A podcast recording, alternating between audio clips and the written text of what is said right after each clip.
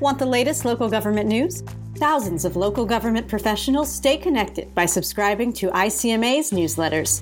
Sign up today to receive the latest news in your inbox on a daily or weekly basis at icma.org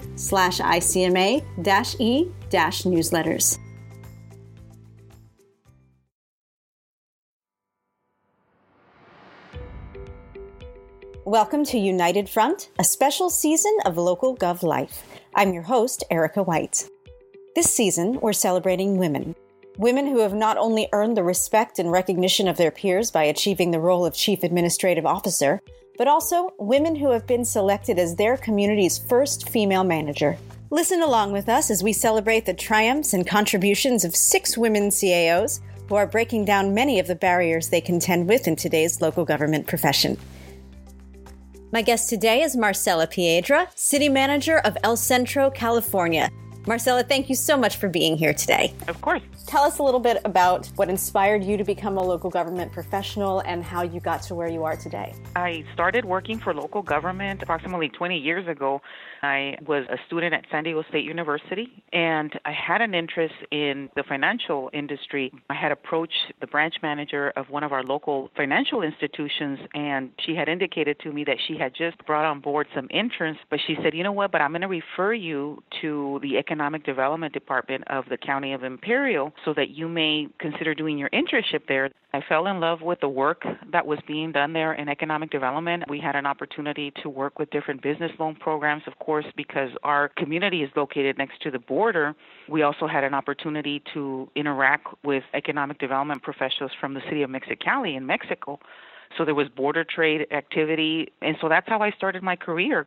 You've served in many roles during your years with Imperial, including Community Services Director, Director of Economic Development, and Deputy City Manager. How did those positions prepare you to lead this community, which you've been a part of for so many years? The types of positions that I held here within the city and even the county of Imperial is quality of life. What you're doing from an economic development standpoint is you're encouraging new business to open their doors, you're helping your existing business community expand, you're improving that housing unit that maybe needs to be rehabilitated to beautify your community, you're trying to improve your parks, your libraries. As community services director, my then boss, who retired, who is the one that I ended up replacing, he had the vision to merge the economic development department with the library and the parks and recreation divisions. So we became this community services department. We had an opportunity to again just impact the quality of life. We're currently working on a very exciting project which is a permanent location of our library. The good news is with my background in economic development redevelopment, I'm able to see how we can get that project started and get it done your jurisdiction, as you said, is right on the border of Mexico, so you must have many opportunities to work internationally. How does that influence your job on a daily basis? We have 50,000 daily crossers that come from Mexicali, Mexico to the Imperial County. And that's in the form of working. For those that have the ability to do that, they come and work over here.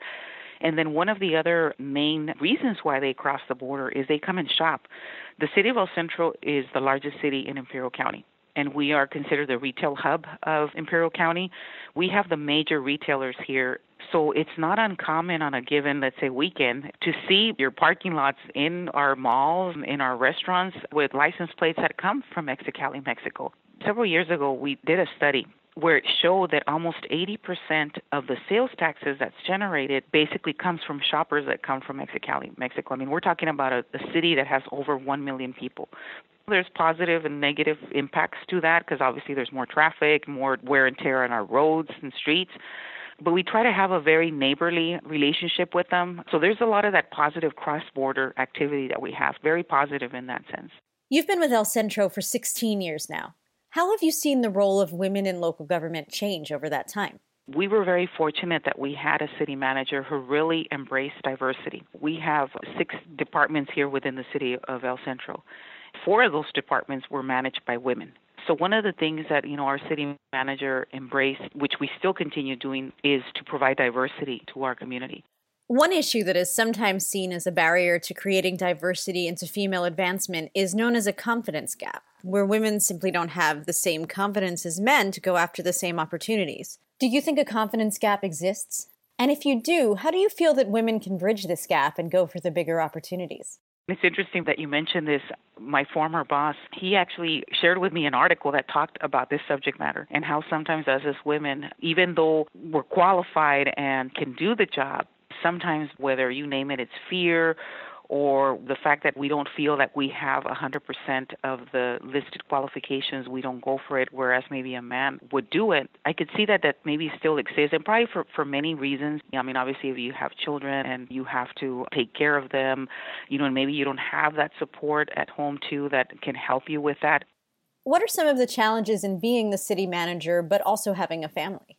It doesn't matter whether you're a man or a woman, city manager does require a lot of time. Not only do you have to be aware of the issues in your organization, but there's also an expectation, and if you really want to do your job right, is you have to be out there in the community. And what does this mean? You sometimes have to be out working, you know, a special event or being present at a special event on a Saturday or late evening. So the job does require a lot of time, and I think sometimes maybe that could be discouraging for certain women is just the demands of the job itself. But if you have that family support and, and you do have maybe that spousal support, then it makes it easy for you. Since you come from such an inclusive environment in El Centro, do you have any advice for women who are facing gender discrimination in the workplace? One of the key issues is, and this is no matter what you do, you have to have self confidence you have to be able to believe in yourself first. Because if you don't, then how can others believe in you? I think a lot of times we set our own barriers and we have our own fears. And so we need to overcome that. And I think if you really believe in something and you have the vision, let's say of another woman that wants to become city manager, and for whatever reason they're not given that opportunity in their respective community, but you truly in your heart believe that that's what you want to be, then you know what? Then maybe you, should seek that opportunity elsewhere. In my community, we've been very fortunate that we've embraced diversity, but maybe in other areas, they're not. And so sometimes I think you have to really look within yourself and say, you know what, then am I really in the right place? I know it's hard, especially when you have established roots, but again, it goes back to what do you truly believe in? In a recent interview, the mayor of El Centro, Cheryl Viegas Walker, said that you are now a role model for every woman in the community and beyond. How do you feel about taking on the responsibility of being a role model to other women? I feel very fortunate that maybe I'm viewed this way. I think if there's anything is making sure that you're an example and you can say, you know what, if this person could do it, I can do it too. So in terms of being a role model for the community, if I'm seen that way and viewed that way, then I guess I take that pretty responsibly because I want to make sure that whatever I do, people feel like I'm being a good example. As a role model in your community, what do you feel young people need to do to get ahead today? I know not everybody has their mindset of maybe putting themselves through school. There's a lot of also valuable vocational training programs that are out there, and people are very successful with that. But I push education very, very hard for me, education is a very key milestone in your personal and professional life. And so I always tell our young generation make sure that you do everything you can to pursue your education because the doors are going to open for you. Not that it's not possible for you to be successful, because we know of many success stories of people that are successful without even a college degree. But not everybody has that opportunity.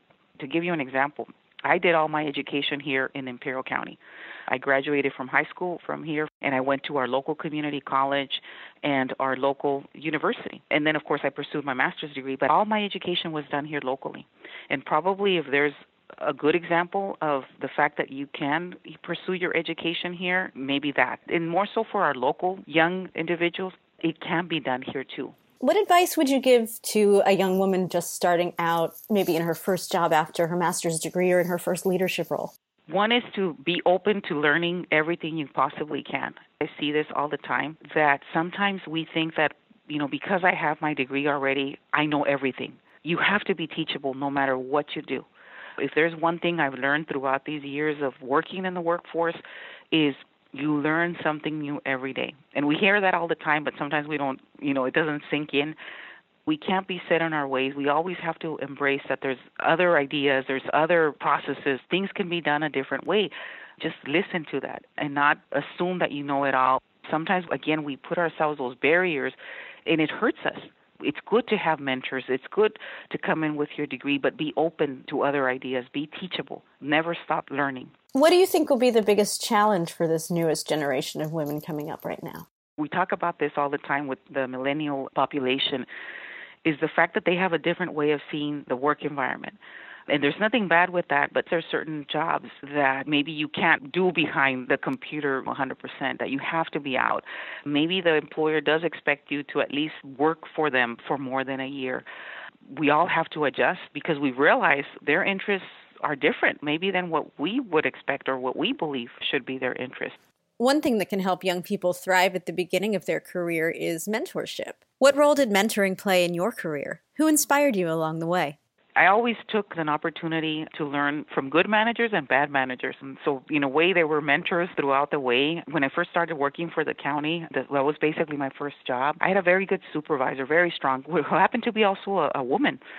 She was very, very patient with me. I was very hungry to learn, and she knew that.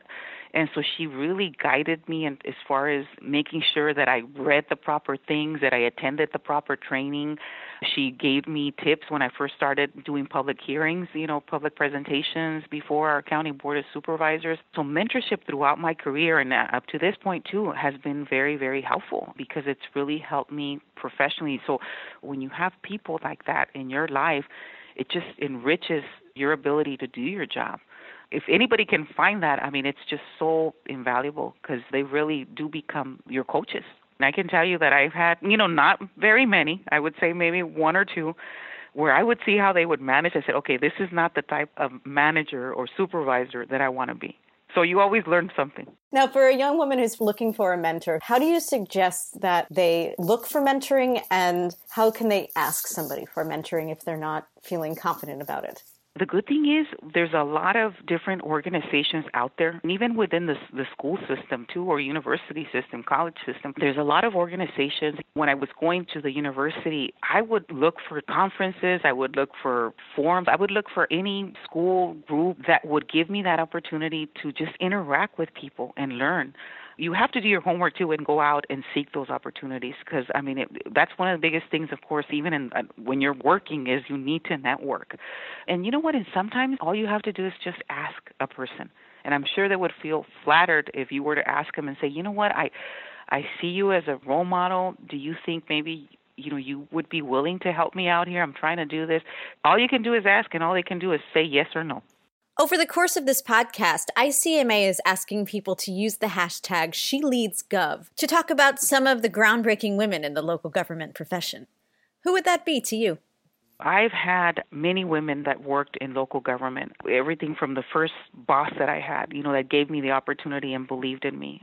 That was back when I worked at the county. Very strong, very dedicated woman. You know, um, her name's Maria Matthews. My supervisor, Alicia Salgado, she mentored me and, and still does. And the reason why I've always admired her in particular is she's a woman that, for many reasons and many circumstances, she wasn't able to complete a higher education. But I always admire her because she's a very intelligent woman. She worked with the county of Imperial, and she basically took me under her wing and just was a very positive impact in my life. She's still in our community now. She's retired, but I always admired her because and she always said this, you know, I really wish Marcela that I, I would have pursued my education. I said, man, at least, I mean, Alicia, if you would have done this, you would have been a very dangerous woman. I said, because you're a very smart and intelligent woman.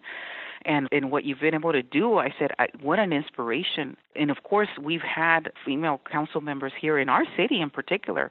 One of them, of course, being the mayor, and also a former, she's no longer part of our council, but very articulate and classy woman, uh, Miss Sedalia Sanders I just admire. You know, I, I remember that I always tell her that I want to be like her when I grow up.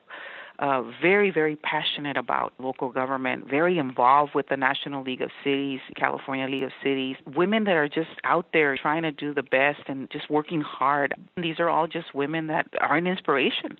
What excites you about the profession right now? Everything. I try to always have a very positive attitude about things because things will happen to us, whether it's in our personal or professional life. We're going to have challenges.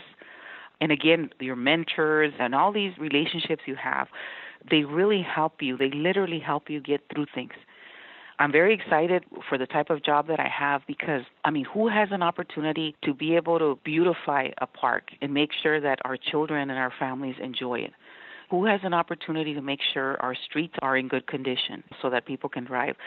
I mean, who has an opportunity to make sure that the community is taken care of in case, you know, there's a fire, in case there's an emergency where our police have to show up? To have an opportunity to change and impact people's lives like that, I mean, I'm telling you, what a beautiful job you have. And not just outside with the clients, because I see our residents as our customers, but also our own staff. I mean, to have an opportunity to work with a group of people that are dedicated to what they do, it's just such a beautiful opportunity, honestly.